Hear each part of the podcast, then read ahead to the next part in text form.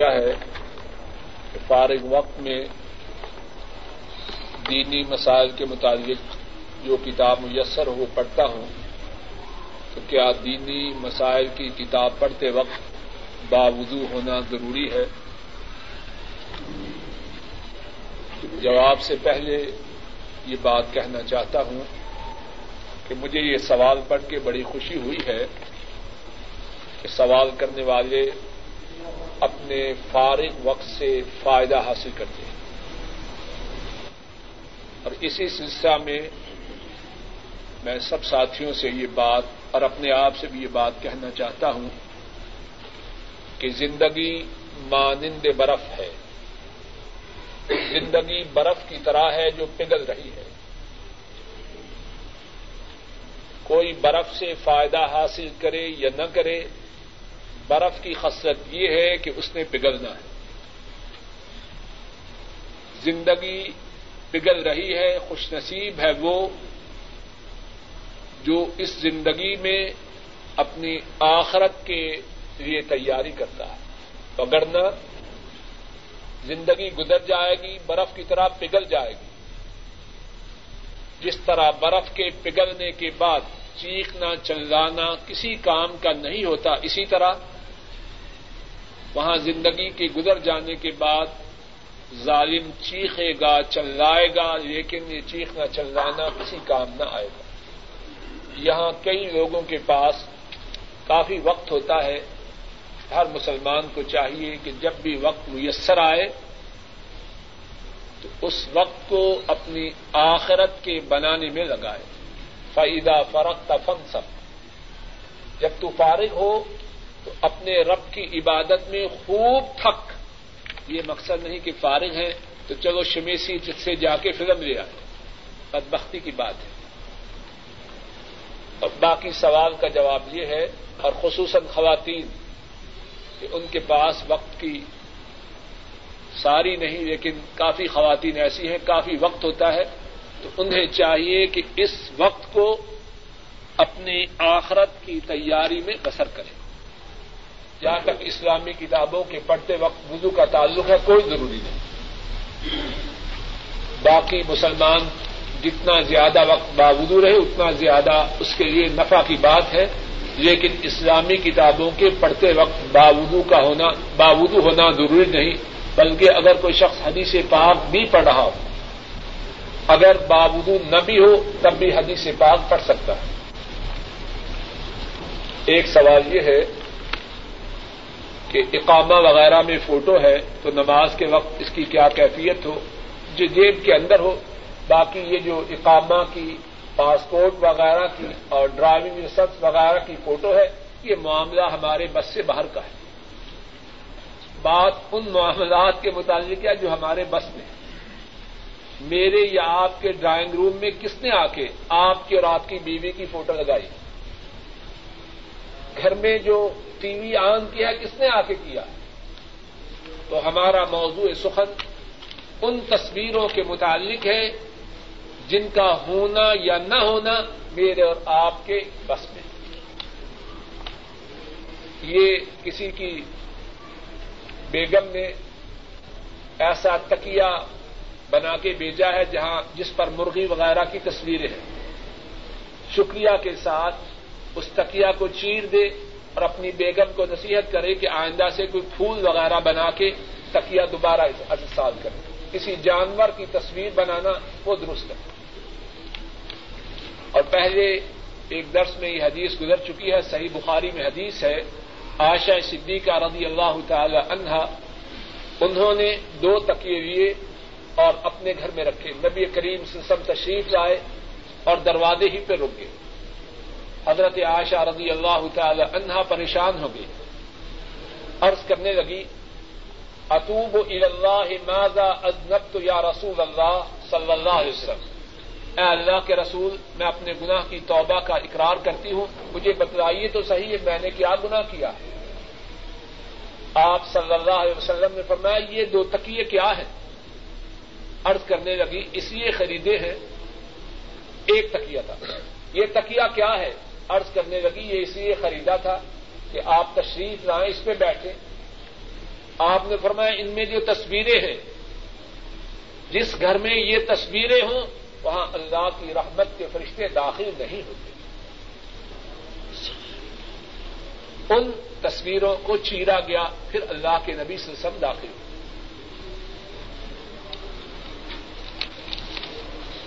دو تین سوالات درس کے متعلق ہیں، بڑے اچھے ہیں۔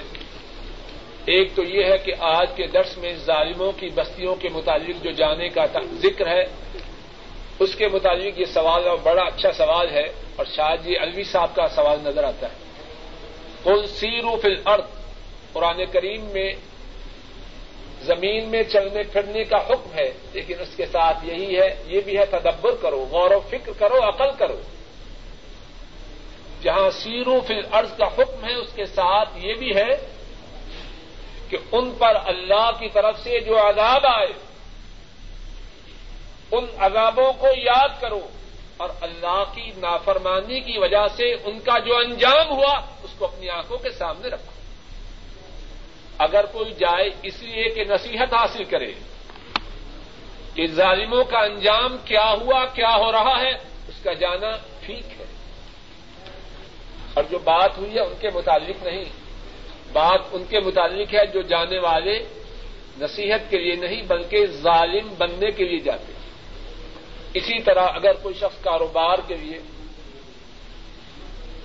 جائے اور اپنے سامنے یہ بات رکھے کہ میں نے وہاں جو دین موجود ہے وہ برباد کر کے نہیں آنا، بلکہ اس دین کے نور کو پھیلا کے آنا ہے، تو شاید اس کا جانا اس کے لیے اور جن کی طرف وہ جا رہا ہے، ان کے لیے خیر و برکات کا سبب بن جائے۔ لیکن کہاں ہیں ایسے؟ ایسے لوگ بہت ہی تھوڑے ہیں، اللہ انہیں زیادہ کرے۔ جہاں تک قبر پر مسجد کا تعلق ہے، نبی کریم سسم کی جو قبر مبارک ہے، وہ مسجد سے الٹے ہاتھ ہے۔ مسجد اس کے اندر اندر اسی لیے چاہیے کہ جو آدمی نماز پڑھے وہ قبر مبارک کے اس طرح پڑھے اور شاید آپ لوگوں نے غور کیا ہوگا اب جو مسجد نبی میں توسیع ہوئی ہے، پیچھے سے توسیع چلتی ہے، اور جہاں حجرات شریفہ ہیں، وہاں توسیع رک جاتی ہے۔ مثال کے پچھلی مسجد یہاں تک تھی۔ قبر قبر مبارک یہاں ہے۔ جو نئی مسجد میں توسیع ہوئی ہے، اس کے پیچھے پیچھے ہوئی۔ تاکہ قبر مسجد کے درمیان میں نہ آ جائے۔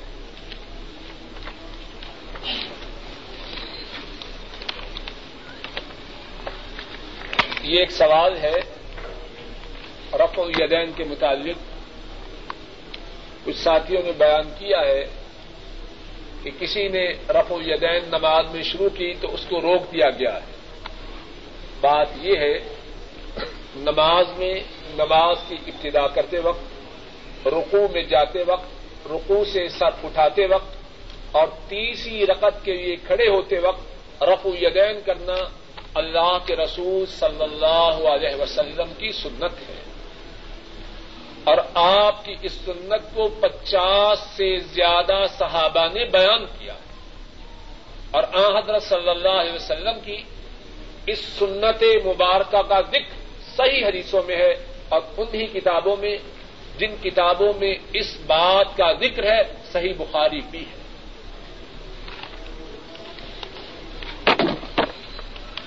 ایک سوال یہ ہے، قبر انسان کو ہر روز کتنی بار یاد کرتی ہے؟ اللہ عالم مجھے اس بات کا پتا نہیں۔ لیکن جو بات میں اپنے آپ سے اور سب ساتھیوں سے کہوں گا کہ ہم سب کو زیادہ سے زیادہ دفعہ ہر روز قبر کو یاد کرنا چاہیے۔ ہمارا اصل ٹھکانا وہ ہے۔ میرا اور آپ ہم سب کا ٹھکانا سعودی عرب سے باہر ہے۔ کوئی پاکستان سے ہے، کوئی انڈیا سے ہے، کوئی بنگلہ دیش سے ہے۔ کتنی دفعہ یاد کرتے بات بات پہ یاد کرتے جہاں رہائش رکھی ہے، وہاں کوئی فرنیچر خریدنا تو کہتے ہیں، یار چھوڑو، کیا کرنا؟ ہے وہاں اسلام آباد میں کوٹھی بنوا رہا ہوں، انشاءاللہ بن جائے، وہیں جا کے خریدے گے۔ یہاں پرانا فرنیچر ہراج ابن قاسم سے لے آتے سمجھتے ہیں کہ اصل ٹھکانا پاکستان یا بنگلہ دیش یا انڈیا ہے۔ اے عقل مند انسان۔ یا بے وقوف انسان پاک و ہند یا بنگلہ دیش بھی نہیں۔ تیرا ٹھکانا تو قبر ہے۔ کسے گارنٹی ہے کہ وہ زندہ پاکستان جائے گا۔ کتنے ایسے نہیں ان کی ناشیں ان کے ملکوں میں واپس جاتی۔ اور کتنے ایسے ہیں کہ اس کے ماں باپ اور گھر والوں کو اس کا چہرہ دیکھنا بھی نصیب نہیں ہوتی۔ ناش کے ٹکڑے ٹکڑے ہو چکے ہیں۔ جل چکی ہے راک ہو چکی ہے، معلوم نہیں کہاں گئی۔ اصل ٹھکانا قبر ہے۔ اور یاد کرنے کی اصل جگہ وہ ہے کہ اس کے لیے تیاری اب کریں۔ معلوم نہیں کہ کب وقت ختم ہو جائے۔ اور پھر تیاری کا موقع نہ ملے۔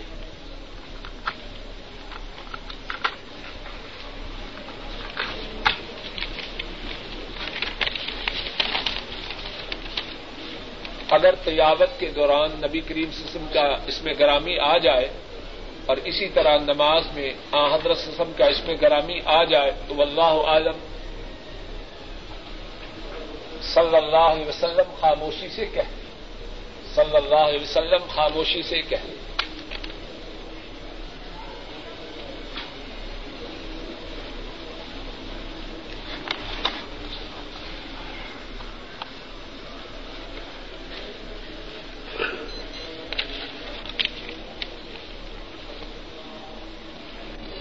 غیر مسلم کے ہاتھ کے غیر مسلم کے ہاتھ کا پکایا ہوا کھانا اس کا کیا حکم ہے؟ جواب یہ ہے اگر غیر مسلم کے ہاتھ کے پکا ہوئے کھانے میں کوئی نجاست نہ ہو، گندگی نہ ہو، اور غیر اللہ کے نام کا زبیحہ نہ ہو، بلکہ اسلامی طریقہ پر زبیہ ہو، تو اس کے ہاتھ کا پکایا ہوا کھانا جائز فرض نماز کے بعد ہاتھ اٹھا کے دعا مانگنا اس میں کوئی پابندی نہیں۔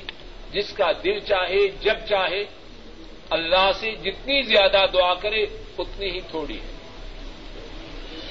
قبر پر زیارت کے لیے جانا حضرت صلی اللہ علیہ وسلم نے اس کا فخر دیا ہے۔ فرمایا، قبروں کی زیارت کے لیے جایا کرو، کیونکہ وہ موت کو یاد کرواتی ہے۔ لیکن لوگوں نے بات کچھ بدل لی ہے۔ قبروں پہ اس لیے نہیں جانا کہ مردہ لوگوں سے مانگنا ہے، بلکہ قبروں پہ اس لیے جانا ہے اپنی موت کو یاد کرنے کے لیے اور اللہ سے ان مرنے والوں کے لیے دعائیں مغفرت اور ان کے درجات کی بلندی کی دعا کرنے کے لیے۔ نبی کریم سسم قبرستان جاتے تو آپ یہ دعا پڑھتے، السلام علیکم یا اہل دار قوم مؤمنین یغفر اللہ لنا ولکم، انتم سلفنا ونحن بالاصل وإنا ان شاء اللہ بكم للاحقون۔ اے مومنوں کی بستی، تم پر اللہ کا سلام ہو۔ اللہ تمہیں بھی معاف کر دے اور ہمیں بھی معاف کر دے۔ تم جا چکے ہو اور ہم تمہارے پیچھے آ رہے ہیں۔ اور ہم انشاءاللہ تمہارے ساتھ آ کے ملنے والے ہیں۔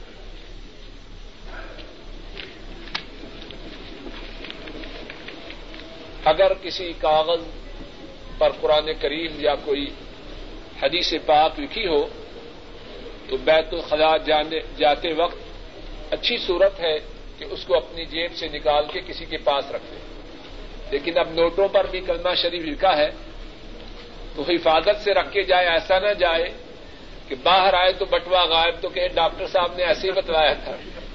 یعنی حفاظت سے رکھ کے جائے۔ یہ کسی نے دعا کی درخواست کی ہے کہ اس کا حافظہ کمزور ہے، دعا کیجیے اللہ تعالیٰ اس کا حافظہ مضبوط کرے اور اس لیے مضبوط نہ کرے کہ وہ گانے یاد کرے۔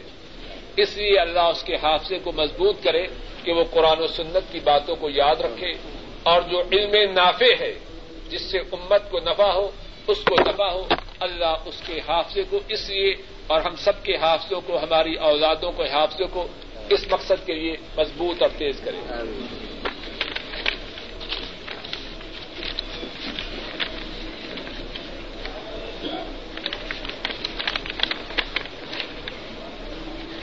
ایک سوال یہ ہے کہ جو ساتھی پاکستان سے یا دوسرے ملکوں سے یہاں آئے ہیں، ان کی بیگمات اپنے اپنے ملکوں میں گھر کے کام کاج کے سلسلہ میں گھر سے باہر جاتی ہیں۔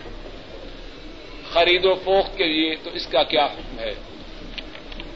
مجھ سے اس کا حکم پوچھنے سے پہلے سب ساتھی اپنے حالات پہ خود غور کریں۔ کہ عورتوں کے گھروں سے باہر جانے میں کتنی خرابیاں ہیں۔ ہر آدمی اپنے اپنے حالات کا خود جائزہ لے اور اس معاملہ کا جتنا اچھے سے اچھا حل کر سکے وہ کرے۔ اور اگر کسی عورت کو گھر سے باہر جانا ہو تو عورتوں کے گھر سے باہر جانے کے جو آداب ہیں ان کی پابندی کرے اور کروائے۔ ظہر کی نماز سے پہلے جو سنتیں رہ جائیں تو کیا کریں؟ جواب یہ ہے کہ جب ظہر کی نماز ہو چکے، اس کے بعد جو پہلے سنتیں ہیں، دو وہ پڑھے پھر اس کے بعد پہلے جو سنتیں رہ جائیں، وہ پڑھے ایسا نہ کرے ایک تو آیا لیٹ ہے۔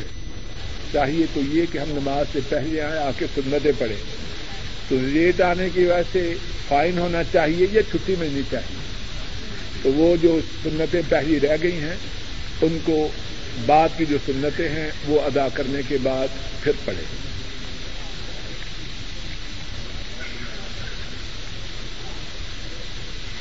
صاحب ہیں، ہمارے درس کے ساتھی پاکستان تشریف لے گئے ہیں۔ وہ کہتے ہیں کہ میں پاکستان گیا ہوں تو سارے گاؤں والے میرے دشمن ہو گئے ہیں۔ اور کہتے ہیں کہ تو کہاں سے نیا دین لے کے آ گیا ہے؟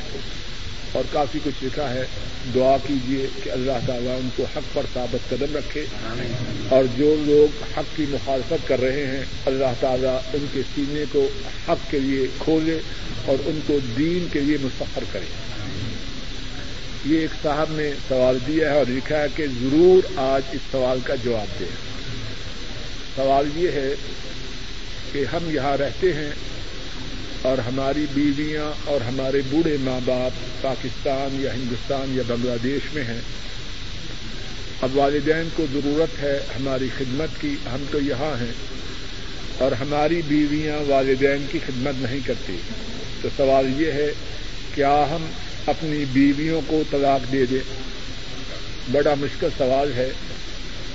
جواب یہ ہے کہ اپنی بیویوں کو پیار سے، تفصیل سے اس بات سے آگاہ کیجیے کہ والدین کی خدمت آپ کی ذمہ داری ہے۔ اور اگر وہ چاہتی ہیں کہ آپ سعودی عرب میں رہیں، گھر سے باہر رہیں، تو اس کے لیے ضروری ہے کہ والدین کی خدمت کی جو ذمہ داری جس میں آپ کے سفر کی وجہ سے کوتاہی ہو رہی ہے، وہ پوری کریں۔ کیونکہ اگر والدین کسی کو سفر کی بات اچھی طرح سمجھ لیں والدین اگر کسی کو سفر کی اجازت نہ دے تو اس کو سفر کرنا جائز نہیں۔ یہ بیوی کے لیے جو نرم اور گرم کپڑے اور ساز و سامان یہاں سے جا رہا ہے، یہ اسی طرح ہے کہ والدین نے یہاں آنے کی اجازت دی ہے۔ اگر والدین یہاں آنے کی اجازت ہی نہ دیں تو سارا معاملہ ٹھپ ہو جائے۔ سعودی عرب میں ملازمت کے لیے آنا تو نسبتاً ہلکی بات ہے، والدین کی اجازت کے بغیر مسلمان جہاد میں بھی نہیں جا سکتے۔ نبی کریم صلی اللہ علیہ وسلم کی صحبت میں بھی والدین کو رلا کے آنا درست نہیں۔ ایک حدیث حدیث میں ہے، ایک شخص نبی کریم سسٹم کی خدمت میں آیا اور کہنے لگا، میں جہاد کے لیے آیا ہوں اور چاہتا ہوں کہ آپ جہاد میں مجھے شریک کیجیے۔ آپ نے فرمایا تیرے والدین زندہ ہیں۔ تو اس نے کہا ہاں آپ نے فرمایا، جاؤ، ان کی خدمت کرو، یہی تمہارا جہاد ہے۔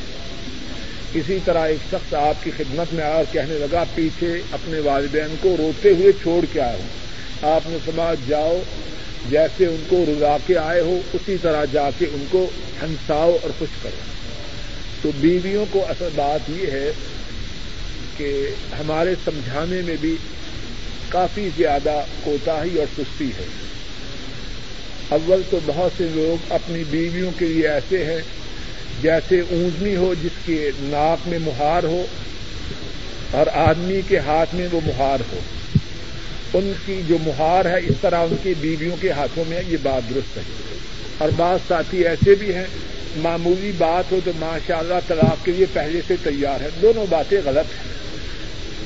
محبت سے، کوشش سے، توجہ سے اپنی بیویوں کو یہ بات سمجھائی جائے کہ والدین کا کیا حق ہے۔ پھر اس سے بڑی اور بات یہ ہے کہ اگر آج میرے اور آپ کے والدین بوڑھے ہیں تو ان قریب ہم پر یہ وقت آنے والا ہے۔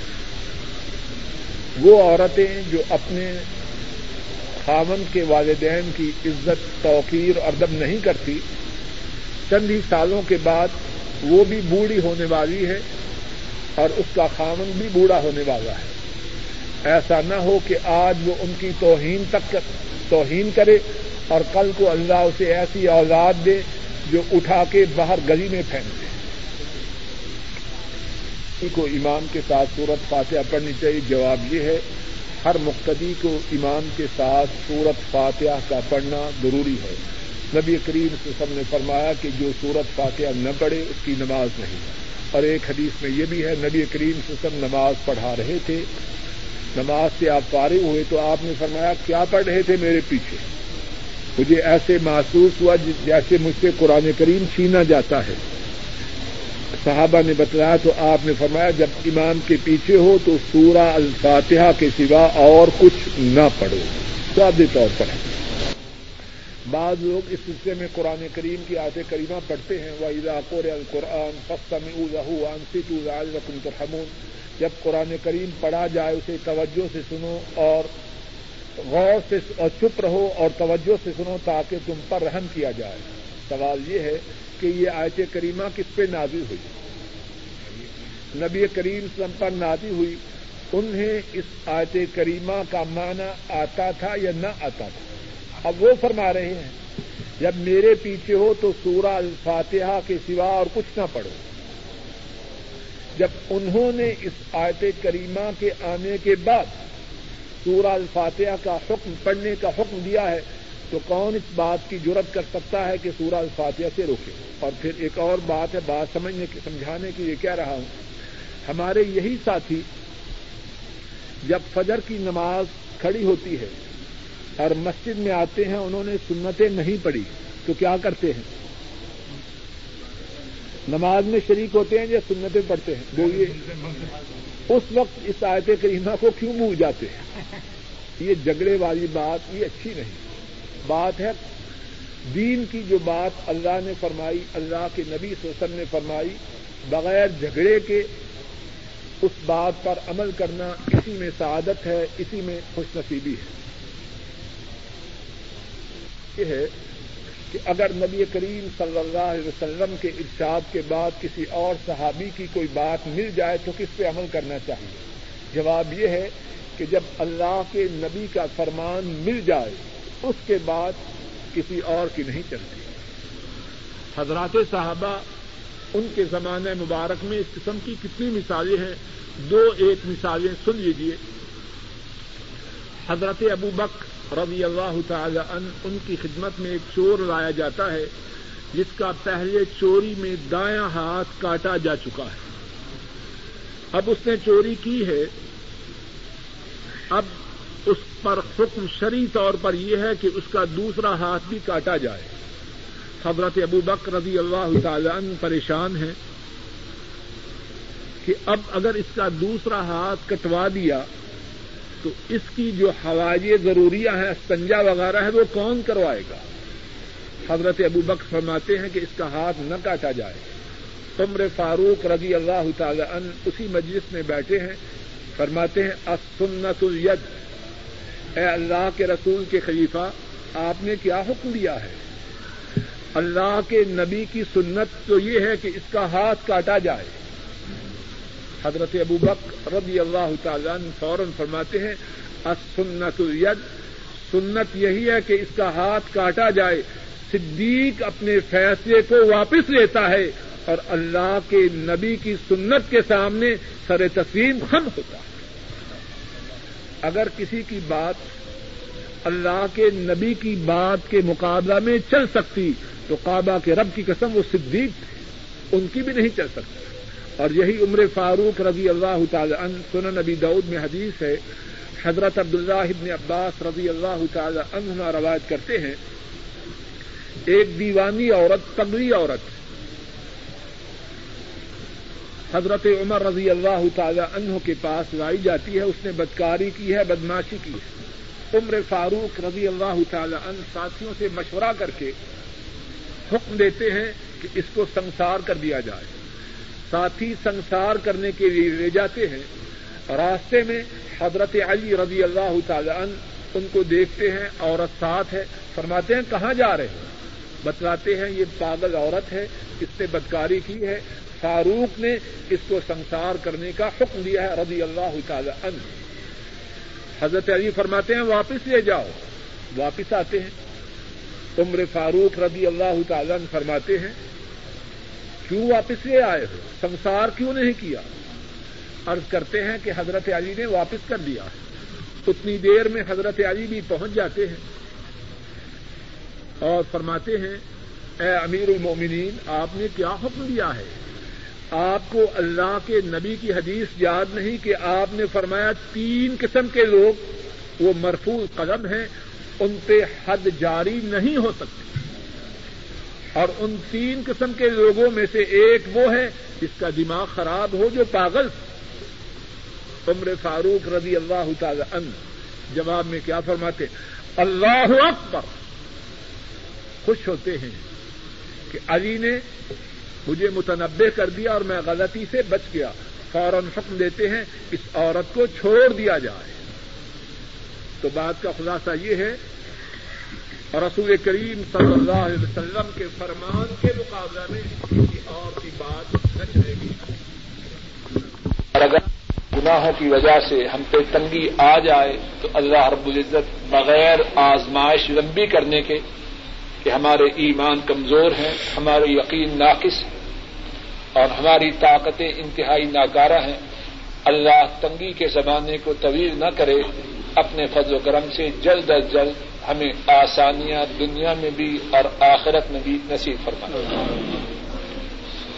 بہت اچھا ایک صاحب نے سوال کیا ہے کہ ایک حدیث شریف میں ہے کہ حضرت جبریل علیہ السلام نبی کریم سسم کے پاس تشریف لائے آ کے مجلس میں بیٹھے اور سوال کرتے رہے۔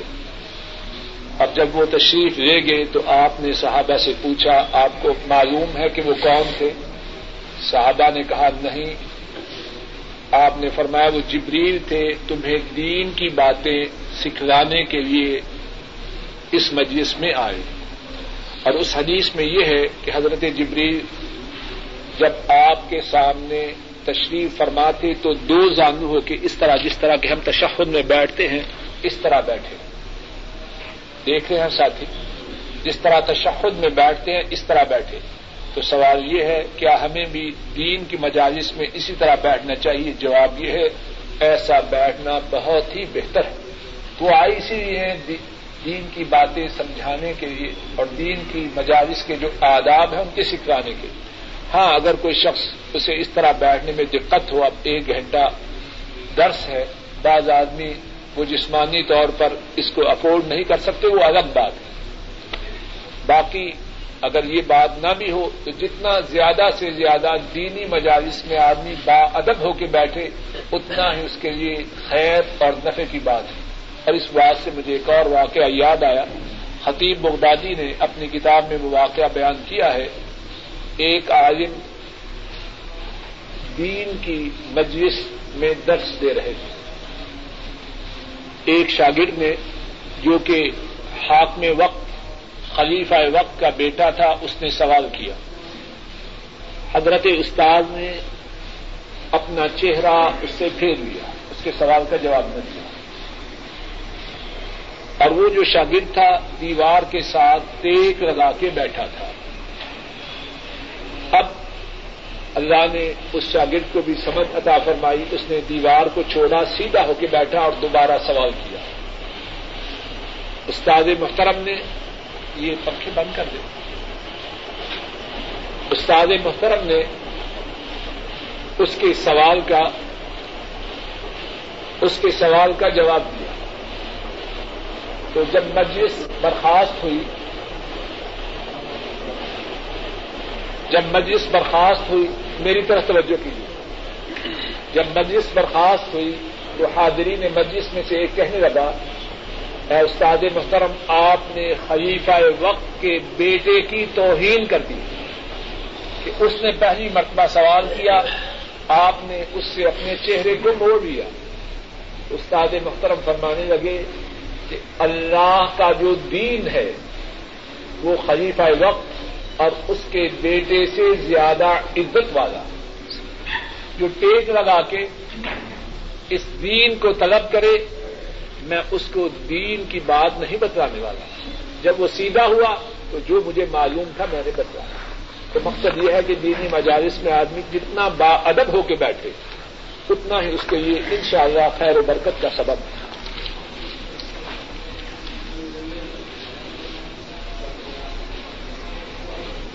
سوال یہ ہے کہ اگر کسی امام میں غلطیاں ہوں، غیبتیں کرے تہمتیں لگائیں، تو کیا اس کے پیچھے نماز ہو جاتی ہے کہ نہیں؟ جواب یہ ہے اچھی طرح سمجھ لیجیے کیونکہ یہ مسئلہ عام طور پہ پیش آتا ہے۔ ایک ہے کسی کو امام بنانا، ایک ہے بنے ہوئے نماز آپ کے۔ اس صورت میں وہ غیبت، غیبتیں کرتا ہے، تہمتیں لگاتا ہے۔ اگر آپ میں طاقت ہے، اس کو علیحدگی میں خاموشی سے اچھے طریقے سے سمجھائیں۔ لیکن یہ کہ اس کے پیچھے نماز نہیں ہوتی، یہ بات درست نہیں۔ ہاں اگر امام بدتی ہے یا مشرق ہے، اس کے پیچھے نماز نہیں پڑھنی چاہیے کہ جو بدت کرنے والا ہے، شرک کرنے والا ہے، اس کا اپنا عمل قبول نہیں، تو اس کی امامت میں نماز کیسے پڑھے؟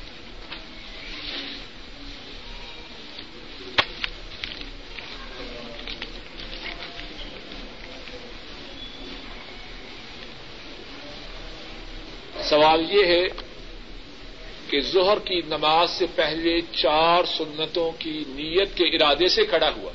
ابھی دو، دوسری رقط کے اخیر میں پہنچا کہ اقامت ہو گئی، سلام پھیری اب کیا دو سنتیں بعد میں پڑے یا نہ پڑے جواب یہ ہے کہ اس میں اختیار ہے، چاہے ان دو سنتوں کو بعد میں پڑھ لے۔ اچھا ہے نہ پڑھے تب بھی کوئی گنا نہیں۔ نبی کریم سم سے ظہر کی نماز سے پہلے چار سنتیں بھی ثابت ہیں، دو سنتیں بھی ثابت ہیں۔ اور اسی طرح ظہر کے بعد چار سنتیں بھی ثابت ہیں، دو بھی ثابت ہیں۔ لیکن جو چار پہلی اور چار بعد میں پڑے اس کی بڑی فضیلت ہے۔ ایک حدیث میں ہے کہ اللہ تعالیٰ اس پر جہنم کی آگ کو حرام قرار دیتے ہیں، جو ظہر سے پہلے چار اور ظہر کے فرضوں کے بعد چار سنتیں پڑے اور اگر کوئی دو بھی پڑھے تو تب بھی جائز ہے، اس میں کوئی گناہ نہیں۔ سوال یہ ہے، اگر مسجد میں سونے کے دوران کسی پہ غسل واجب ہو گیا، کیا کرے؟ جواب یہ ہے، مسجد سے نکل جائے اور جا کے نہا کے آ جائے۔ اب زمین کے نیچے تو نہیں دنسے گا، نہ آسمان کے اوپر اڑے گا۔ مسجد کے دروازے سے نکل جائے اور وہاں سے پاک صاف ہو کے دوبارہ مسجد میں آ سکتا ہے۔ یہ سوال ہے، مجھے سمجھ نہیں آئی۔ کتاب عمل کتاب دعا، کتاب تہارت پتا نہیں جس سال۔ ہاں جن عورتوں کو مینسز ہوں، وہ مسجد میں نہ آئیں۔ نہ سوئیں، نہ آئیں۔ اور یہ بات چونکہ لوگوں کو مسئلہ پیش آتا ہے، بعض عورتیں مکہ مکرمہ، مدینہ طیبہ جاتی ہیں۔ اور عام مسلمان عورتوں میں، مردوں میں بیت اللہ جانے کا، مسجد نبی میں جانے کا شوق تو ہوتا ہی ہے۔ اب بعض عورتیں اور ان کے اولیاء، ان کے سرپرست، ان کے باپ یا خاون جب وہاں پہنچتے ہیں، عورت کی بیماری کے دن آئے تو اب مسجد میں لے جاتے ہیں۔ یہ بات غلط ہے۔ جب عورت کے ماہواری کے دن ہو، مسجد میں داخل نہ ہو، اگر بیت اللہ بھی، مکہ شریف بھی پہنچ چکی ہے، عمرہ نہ کرے، مسجد نبی کے اندر داخل نہ ہو، اس کا داخل ہونا اللہ کے، اس کی، اس کو اجازت ہے۔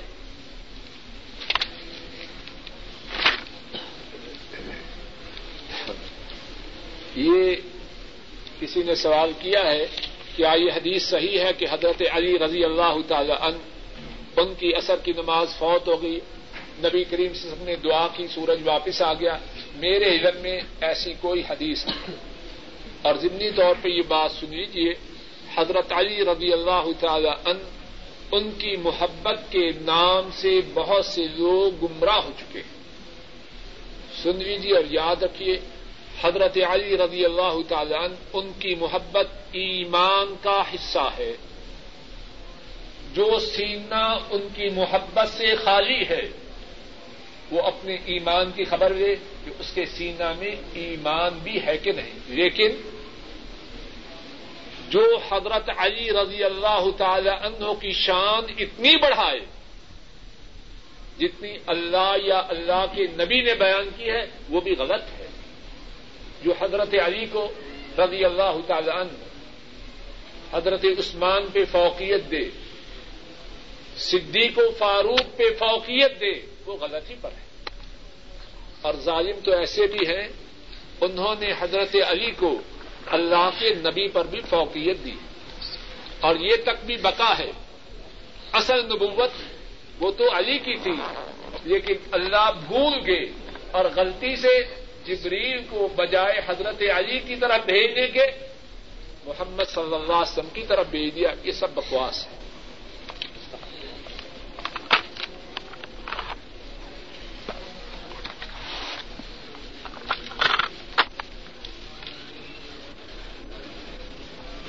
یہ سوال ہے، شجرہ قادریہ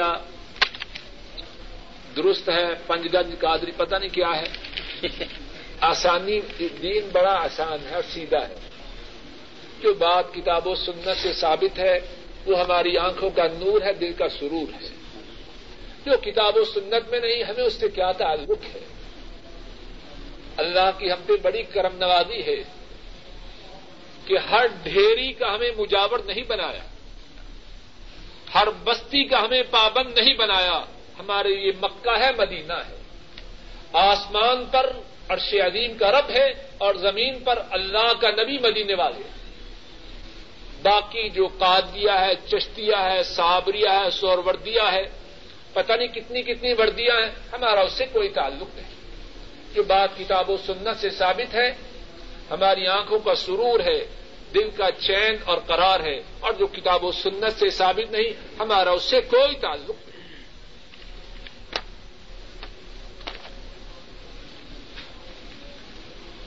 ماشاء اللہ یہ ایک سوال ہے کہ کسی کا باپ بیمار ہے اور اس نے باپ کی خدمت کرتے ہوئے حرام چیزیں باپ کو لا کے دی ہے تاکہ باپ کا دل لگا رہے۔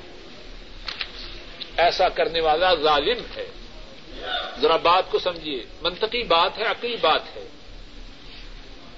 اصل آرام کون سا آرام ہے؟ اصل آرام آخرت کا آرام ہے۔ جو شخص اپنے باپ کے لیے وہ چیز لائے کہ اس کا باپ جہنم کی آگ کا ایندھن بنے وہ باپ کا خیر خواہ ہے یا دشمن؟ دشمن۔ بات سمجھ میں آ رہی ہے کہ ٹھیک ہے۔ ابھی وہ بھی ٹھیک نہیں لیکن اس طرح بھی آؤں گا۔ اس کے باپ کو حرام چیزوں سے چین و سکون مل جاتا ہے۔ اگر اس کی وجہ سے اس کی آخت میں بربادی ہے، تو اس چین و سکون کی کیا حیثیت ہے؟ اور پھر اس سے پہلے یہ ہے، رب کائنات تو فرمائیں اللہ ذکر اللہ تسما ان القلوب۔ اللہ کے ذکر سے دل اطمینان پائیں۔ اور ہم کہیں کہ نہیں، حرام چیزوں سے اور اس نے ابھی فجر کی سنتیں ادا کرنی ہے اور نماز کے کھڑے ہونے میں وقت بھی باقی ہے۔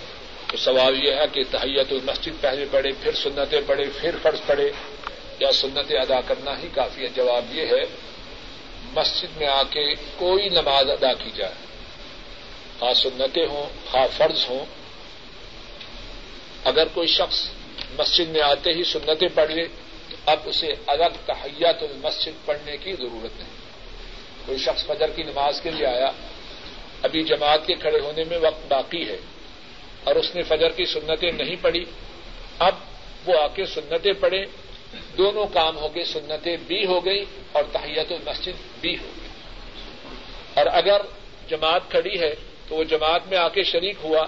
اب تحیت المسجد نہ پڑے فردوں میں شریک ہو جائے۔ اب اس پہ تحیت المسجد، اب جب آتے ہی نماز میں شریک ہو گیا تو اب اس کے لیے الگ کوئی تحیت المسجد نہیں۔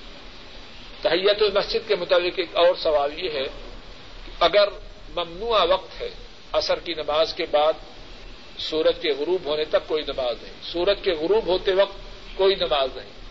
فجر کی نماز کے بعد سنتوں کے علاوہ سورج کے نکلنے تک کوئی نماز نہیں۔ سورج کے نکلنے کے وقت کوئی نماز نہیں۔ اب کوئی شخص جو فجر کی سنتیں پڑھ چکا ہے، فجر پڑھ چکا ہے، مسجد میں آئے تو کیا کرے؟ اس بارے میں کچھ تفصیل سے بات آئندہ درس میں ہوگی۔ بات کا خلاصہ یہ ہے کہ اس صورت میں یا بات ابھی کیا ہی دیتا ہوں، کچھ کچھ لوگوں کے خیال میں اس صورت میں بھی تحیت و مسجد پڑھنا چاہیے۔ کیونکہ نبی پاک وسلم نے تحیت و مسجد پڑھنے کا عام حکم دیا۔ کچھ کے خیال میں آپ صلی اللہ علیہ وسلم نے ان اوقات میں نماز پڑھنے سے روکا۔ ہے تو واللہ عالم، آدمی دونوں میں سے جس پر عمل کر لے، انشاءاللہ ٹھیک ہے۔ اگر تحیت المسجد پڑھ لے، تب بھی انشاءاللہ امید ہے کہ بات بن جائے گی۔ اور اگر نہ پڑھے کہ یہ ممنوع وقت ہے، تب بھی امید ہے کہ انشاءاللہ اس پر کوئی گناہ نہ ہوگا۔ ویسے میرے خیال میں محدود اور ناقص علم میں زیادہ شاید بہتر یہ ہے کہ ممنوع اوقات میں تحیت المسجد نہ پڑھے۔ مکہ شریف کے متعلق یہ ہے کہ نبی پاک سسم نے وضاحت سے حکم دیا ہے کہ وہاں کسی کو کسی وقت طواف سے نہ روکا جائے۔ جب طواف سے نہیں روکنا اور نماز سے بھی نہیں روکنا، وہاں ہر وقت آدمی نماز پڑھ سکتا ہے، وہاں کوئی وقت ممنوع وقت نہیں۔ اور یہ بات خاص ہے بیت اللہ کی جو مسجد ہے، اس کے ساتھ۔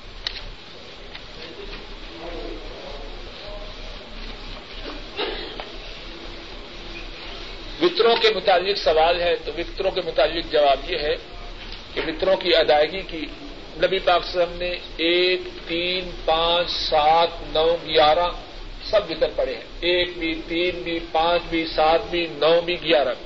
عام طور پر ہم ایک یا تین پڑھتے ہیں تو ایک پڑھنے کا طریقہ تو واضح ہے۔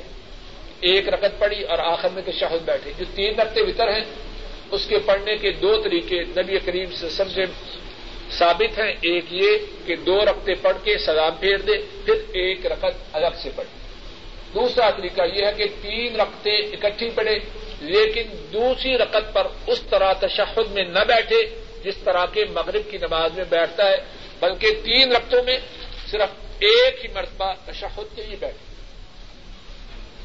ایک سوال یہ ہے کہ بیٹی، بہو، بہن، ماں کی پریشانی کا بوسہ لینا جائز ہے یا نہیں؟ جواب یہ ہے کہ انشاءاللہ اس میں کوئی حرج نہیں، لیکن بعض لوگ کافی زیادہ حساس ہوتے ہیں تو وہ اپنے آپ سے بے قابو ہو جاتے ہیں۔ اگر کسی شخص کو ایسی بات کا اندیشہ ہو تو اس سے اختراض کرے اگر معمولی بھی کسی شخص کو اس بارے میں خطرہ ہو تو وہ اس سے مکمل طور پر احتراز کرے، دور رہے۔ اور خاص طور پر جو بہو کا معاملہ ہے، وہ شاید سب سے زیادہ سنگین ہے۔ اگر کوئی شخص گھر میں فجر کی سنتیں پڑھ کے آئے اور جماعت کھڑے ہونے میں وقت باقی ہے، تو وہ مسجد میں بیٹھنے سے پہلے تحیت المسجد پڑھ لے۔ اور اگر جماعت کھڑی ہو، تو پھر اس کے ساتھ شریک ہو جائے۔ سوال یہ ہے کہ جب آدمی سیدا میں جانے لگے کھڑا ہے، اب سیدا میں جانا ہے تو پہلے ہاتھ رکھے یا پہلے گھٹنے رکھے۔ اس بارے میں علماء کی مختلف آرا ہے واللہ اعلم ثواب جو بات زیادہ صحیح ہے وہ یہ ہے کہ پہلے ہاتھ رکھے، پھر گھٹنے رکھے۔ واللہ اعلم ثواب یہ تجویز ہے اللہ تعالیٰ اس پر عمل کرنے کی، توفیق عطا فرمائے۔ یہ کافی ساتھیوں کی طرف سے کافی دفعہ آ چکی ہے۔ کہ نماز کا مصنون طریقہ اس کے متعلق ایک یا دو درس خصوصی طور پر دعا کیجیے کہ اللہ تعالیٰ مجھے اس تجویز پر عمل کرنے کی توفیق ادا فرمائے۔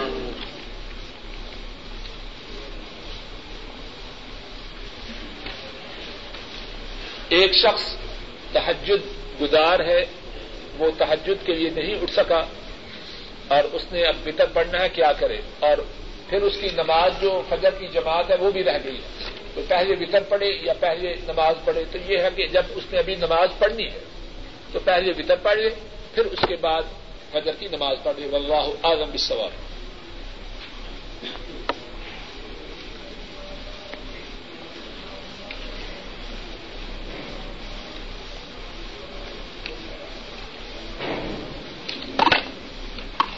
یہ درس قرآن والے سوال کا جواب انشاءاللہ وہی دینے کی کوشش کروں۔ مکان بنا کر کرائے پر دینا جائز ہے کہ نہیں؟ جواب یہ ہے کہ انشاءاللہ جائز ہے۔ ایک ساتھی بے روزگار ہیں۔ انہوں نے سب ساتھیوں سے دعا سے درخواست کی ہے کہ دعا کیجیے کہ اللہ تعالیٰ اپنے فضل و کرم سے انہیں رزق حالات عطا فرمائے۔ آپ کو ایک اور بڑی فائدہ کی بات بتاؤں، ساتھی، توجہ سے سنیں۔ اور جس جس کو فائدہ ہو، میں شرط نہیں لگاتا کہ وہ مجھے بھی شریک کرے، لیکن درخواست کروں گا کہ جس کو میری بات سے فائدہ ہو، اس سے میری درخواست ہے کہ وہ مجھے بھی فائدہ پہنچائے۔ اور کس طرح پہنچائے، ابھی ارض کروں۔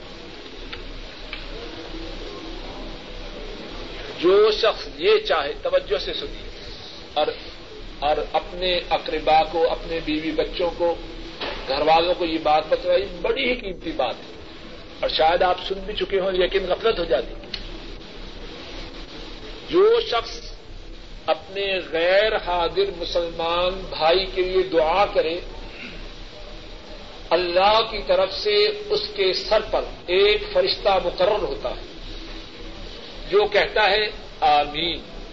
اے اللہ، جو اپنے غیر حاضر مسلمان بھائی کے لیے دعا کر رہا ہے وہ کہتا ہے، اے اللہ، اس کی دعا کو قبول کر۔ اور پھر کہتا ہے، والا کا بے مصر اے اللہ، جو دعا یہ اپنے مسلمان بھائی کے لیے کر رہا ہے، اے اللہ، میں وہی دعا اس کے لیے کرتا ہوں۔ اب بتلائیے، فرشتہ جس کے لیے دعا کرے وہ کس کے حکم سے کرتا ہے؟ فلا یشفعون الا لمن ارتضى۔ قرآن کریم کی آیت کریمہ ہے فرشتے اللہ کے روبرو اسی کی شفات کرتے ہیں جس پر اللہ راضی ہو۔ اپنی مرضی سے نہیں کرتے۔ اب جس کے لیے فرشتے اللہ کی رضا سے دعا کریں، اس کی دعا قبول ہوگی کہ، اس کے مطابق ان کی دعا قبول ہوگی کہ نہ ہوگی۔ جس آدمی کی دعائیں رکی ہوئی، توجہ سے سنیے۔ جس آدمی کی دعائیں رکی ہوئی ہوں، اس کی پریشانیاں دور نہ ہو رہی ہوں، اس کے کام پورے نہ ہو رہے ہوں، بہت دعائیں کی ہوں، نسخہ ہے مدینے والے کا بتلایا ہوا، تو کچا پکا نسخہ نہیں۔ صحیح مسلم میں حدیث ہے، جو آپ کے سامنے پیش کی، وہ کیا کرے؟ اپنے مسلمان بھائیوں کے لیے دعائیں کرنا شروع کریں۔ وہ ان کے لیے کرے اللہ کا فرشتہ اس کے لیے کرے۔ اور جس کے لیے اللہ کا فرشتہ کرے، پھر دعا قبول ہوگی کہ نہ ہوگی یہ ایک سوال یہ ہے کہ اگر کوئی شخص ایک رقم نماز پائے یا ایک رقم سے تھوڑی پائے تو اسے جماعت کا ثواب ملتا ہے کہ نہیں؟ جواب یہ ہے یہ معاملہ اس کا بہت زیادہ تعلق نیت سے ہے۔ اگر کوئی شخص اپنی طرف سے اس کی خواہش ہے کہ تقبیر تحریمہ ان شاء اللہ مسجد میں جا کے پانی ہے، کسی سبب سے اس کی طاقت سے باہر ہے، دوسری رقط میں ملا، تیسری میں ملا، چوتھی ملا، حتیٰ کہ جماعت بھی نکل گئی۔ اللہ کی رحمت سے امید ہے کہ اللہ اسے جماعت کے ثواب سے محروم نہ رکھے۔ اللہ معاذ اللہ کوئی بنیے وہاں تو ہمارے سیدھے ہونے کی ضرورت ہے۔ اللہ کی رحمتیں تو بے انتہا۔ اگر کوئی شخص اپنی طرف سے پوری کوشش کرے کہ تقبیر تحریمہ کو پانا ہے، ایسے اسباب کی وجہ سے جو اس کی طاقت سے باہر ہیں، ایک رقم نکل گئی، حتیٰ کہ ساری نماز بھی نکل گئی۔ اللہ سے امید ہے کہ اللہ اسے جماعت کے ثواب سے محروم نہ کریں گے۔ اور اگر کوئی بد نصیب بیٹھا ہے کہ کب امام صاحب کی راہ سے فارغ ہو جائیں، تو آخر میں جا کے مل جاؤں گا، نمازی بھی بن جاؤں اور وقت سیف بھی ہو جائے، بدبخت نماز سے بچنے کو نام رکھتے ہیں، وقت بھی بچ جائے۔ یہ امت کے لیے ایٹم بم بنا رہا ہے بدبخت۔ کیا کر رہا ہے تو؟ جو نماز کا وقت بچا کے تو کسی اور زیادہ ضروری کام میں لگا رہا ہے۔ اگر کوئی شخص بیٹھا ہے، اس نیت سے کہ جو کراط وغیرہ ہے وہ امام صاحب کر ہی لے، ذرا وقت بچ جائے گا۔ یہ بد نصیب شاید شامل ہو کے بھی معلوم نہیں ثواب پا رہا کہ گناگار ہو رہا تو معاملہ ہے نیت کی اصلاح کا اور نیت کی اصلاح کے بعد صحیح کوشش میں، صحیح سمت میں کوشش کر دیں۔ امامہ باندھنے کے مطابق سوال ہے، نبی کریم سسٹم نے امامہ بھی باندھا اور ننگے سر بھی رہے۔ اس بارے میں حضرت سسٹم سے کتنے ہی طریقے ثابت ہیں۔ آدمی جس طریقے پہ بھی عمل کرے، انشاءاللہ امید ہے کہ وہ درست ہوگا۔ جمعہ کا خاص روزہ رکھنا یہ جائز نہیں۔ اگر کسی شخص نے جمعہ کا روزہ رکھنا ہو، اس سے پہلے ایک دن روزہ رکھے، جمعرات کو رکھے، یا جمعہ اور ہفتہ دو دنوں کا روزہ رکھے۔ سنت اور حدیث میں کیا فرق ہے؟ دونوں سے مراد ایک ہے۔ نبی پاک سسم کی جو بات آپ کا جو فرمان ہے، آپ کا جو عمل ہے، آپ کا جو طریقہ ہے، آپ کا جو حکم ہے، وہ سب سنت بھی ہے، حدیث بھی ہے۔ اور مسلمان کی یہ شان ہے کہ وہ سنت اور حدیث سب پہ عمل کرے۔ اور بعض دفعہ سنت خاص اس بات کے لیے مخصوص کیا جاتا ہے جو نبی پاک سب کا عمل ہو، تب بھی ٹھیک ہے۔ اور فرمان ہے، تب بھی ہم بحثیت مسلمان میں، مسلمان ہونے کے اللہ کے نبی کی ہر بات پر، ہر عمل پر عمل کرنے کے پابند ہیں۔ یہ ہے، ایک ساتھی پوچھتا ہے کہ وہ گزشتہ زندگی میں نماز ادا نہیں کرتے رہے۔ اب باقاعدگی سے اللہ کی توفیق سے نمازیں ادا کر رہے ہیں۔ تو وہ گزشتہ نمازوں کے متعلق کیا کریں؟ جواب یہ ہے، گزشتہ نمازوں کے متعلق اللہ سے سچے دل سے اپنے اس عظیم گناہ کی معافی کا مسلسل سوال کرتے رہے۔ اللہ جو نمازیں چھوڑی، اس جرم کو معاف کر۔ اور اب باقاعدگی سے نماز پڑھیں اور آئندہ یہ ارادہ کریں کہ آئندہ جب تک زندگی رہی کبھی نماز نہ چھوڑیں۔ اور جس شخص کا یہ ارادہ ہو جائے، اللہ سے امید ہے کہ نمازوں کے چھوڑنے کا جو سابقہ گنا ہے، سچی توبہ سے اللہ اس گناہ کو نیکی سے بدل دے ایک سوال یہ ہے کہ داڑھی کا موننا مکرو ہے یہ حرام ہے؟ جواب یہ ہے کہ داڑھی کا موننا حرام ہے۔ اللہ کے نبی صلی اللہ علیہ وسلم نے داڑھی کے بڑھانے کا حکم دیا ہے۔ اور اللہ کے نبی کا جو حکم ہے، اس کا ماننا فرض اور واجب ہے اور اس کی مخالفت کرنا حرام ہے۔ ایک سوال یہ ہے کہ قبر میں جب کچھ نہیں رہتا تو قبرستان میں سلام کہنے کا کیا فائدہ؟ قبر میں کیا رہتا ہے، کیا نہیں رہتا، ہمیں اس کی کچھ خبر نہیں۔ اللہ جانتے ہیں، اللہ کے نبی صلی اللہ علیہ وسلم کی سنت آپ کا طریقہ مبارک یہ ہے، قبرستان میں جاؤ تو وہاں جا کے کہو، السلام علیکم یا اہل دار قوم مؤمنین۔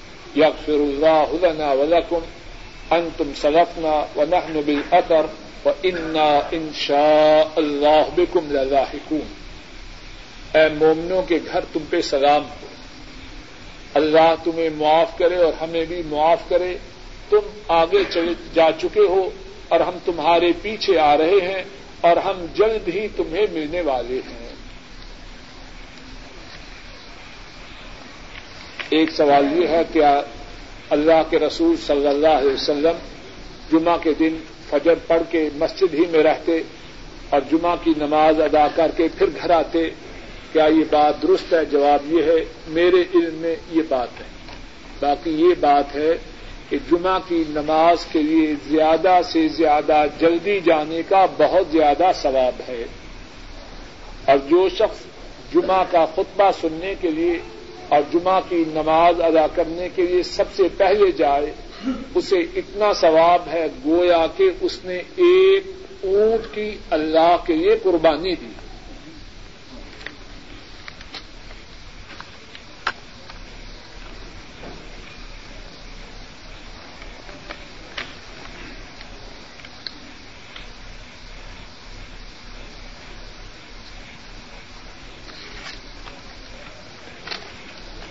سوال یہ ہے کہ بعض لوگ جب ان سے کہا جائے کہ امام کے پیچھے سورہ الفاتحہ پڑھو تو کہتے ہیں کہ یہ بات پریکٹیکیبل نہیں۔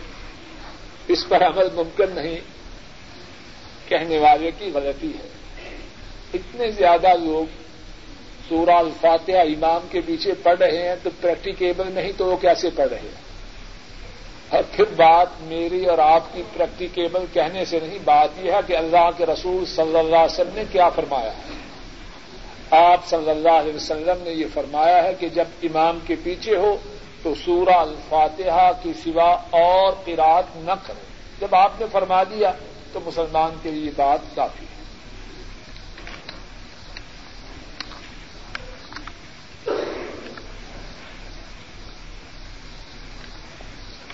سوال یہ ہے کہ کمپنی کا اصل مالک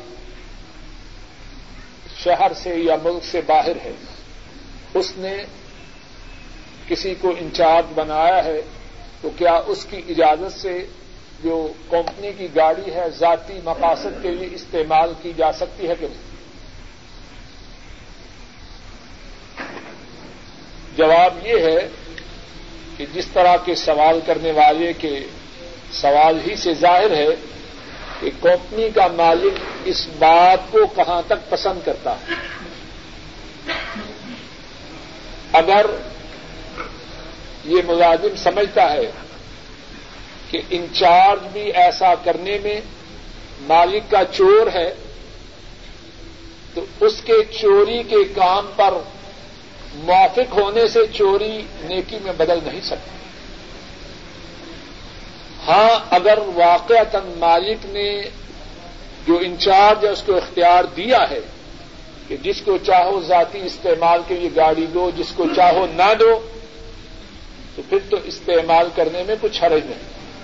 اور اگر معلوم ہے کہ کمپنی کا جو اصل مالک ہے، وہ اس بات کو ناپسند کرتا ہے، اور اگر کبھی مالک موجود ہو، تو انچارج آنکھوں ہی آنکھوں سے کہتا ہے، یار چھوڑو آج۔ آج وہ مدیر مالک موجود ہے، آج شیخ موجود ہے۔ تو ظاہر ہے کہ انچارج کی چوری سے چوری نیکی میں نہیں بدلی جا سکتی۔ اور ویسے بھی مسلمان کے لیے بہتری اسی میں ہے، ہر اس کام سے دور ہو جائے، جس میں حرمت کا شبہ بھی ہو۔ آدمی کمپنی کے، کمپنی کی گاڑی پہ جائے بچوں کی دوائی لینے کے لیے۔ اللہ کو ناراض کر کے اس علاج میں شفا دینے والے کون ہیں؟ کیا وہی علاج مزید بیماری کا سبب نہیں بن سکتا؟ بیس، تیس، چالیس ریال بچا کے ناجائز کمپنی کی گاڑی استعمال کرے، حادثہ ہو جائے، ہزاروں دینے پڑ جائیں آدمی حرام سے بچنے کے لیے اور مشکوک باتوں سے بچنے کے لیے اپنی پوری کوشش کرے اور حلال کے لیے اللہ سے سوال کرے اللہ کی رحمتوں کے خزانے کیا ان میں کمی ہے؟ کیا اللہ اس بات پہ قادر نہیں کہ وہ مجھے گاڑی ادا کر دیں ضرورت ہو اس سے مانگے ایک ساتھی کی بچی شدید بیمار ہے، انہوں نے سب ساتھیوں سے درخواست کی ہے کہ ان کی بچی کی صحت کے لیے دعا کیجیے دعا کیجیے اللہ تعالیٰ ان کی بچی کو اور تمام مسلمان چھوٹے بڑوں کو شفا کام آج ادا کرنا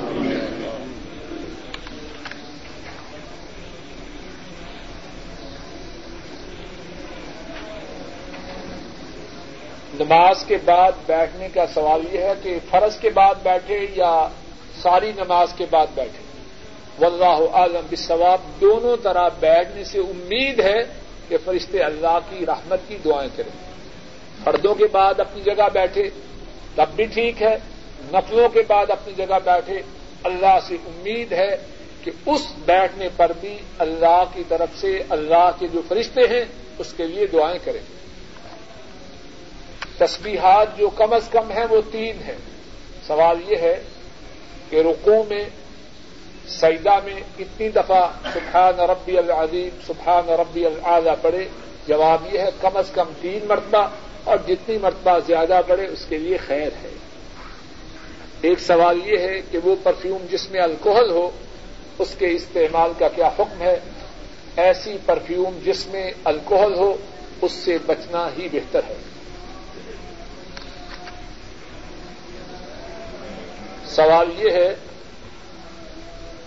کہ سفر میں ظہر اور اثر کی نماز جب ملا کے پڑھی جائے تو کس طرح پڑھی جائے؟ جواب یہ ہے، سفر میں ظہر کی نماز دو رقط ہے اثر کی نماز دو رقط ہے۔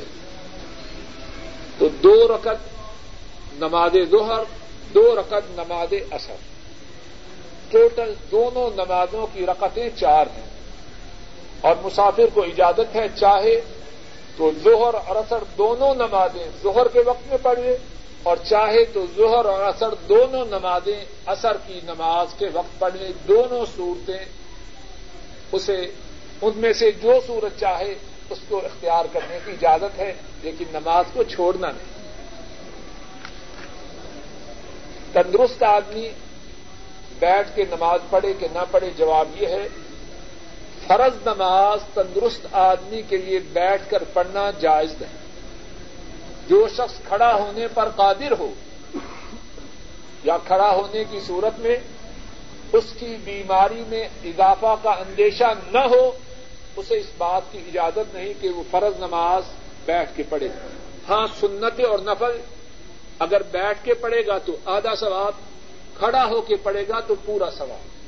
اور اگر کوئی بیمار بیٹھ کر نماز پڑھے تو وہ نماز خواہ فرض ہو، خواہ سنتیں ہوں، خواہ نفل ہو، اللہ سے امید ہے کہ اسے آدھا نہیں بلکہ پورا ہی ثواب ملے گا۔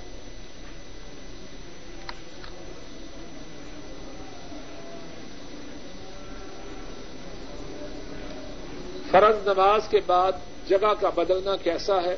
جواب یہ ہے، فرض کے فرض نماز کے بعد دو میں سے ایک بات ضرور کرنی چاہیے۔ یا تو آدمی کو ذکر کرے سبحان اللہ الحمد للہ اللہ اکبر، یا جگہ تبدیل کرے اگر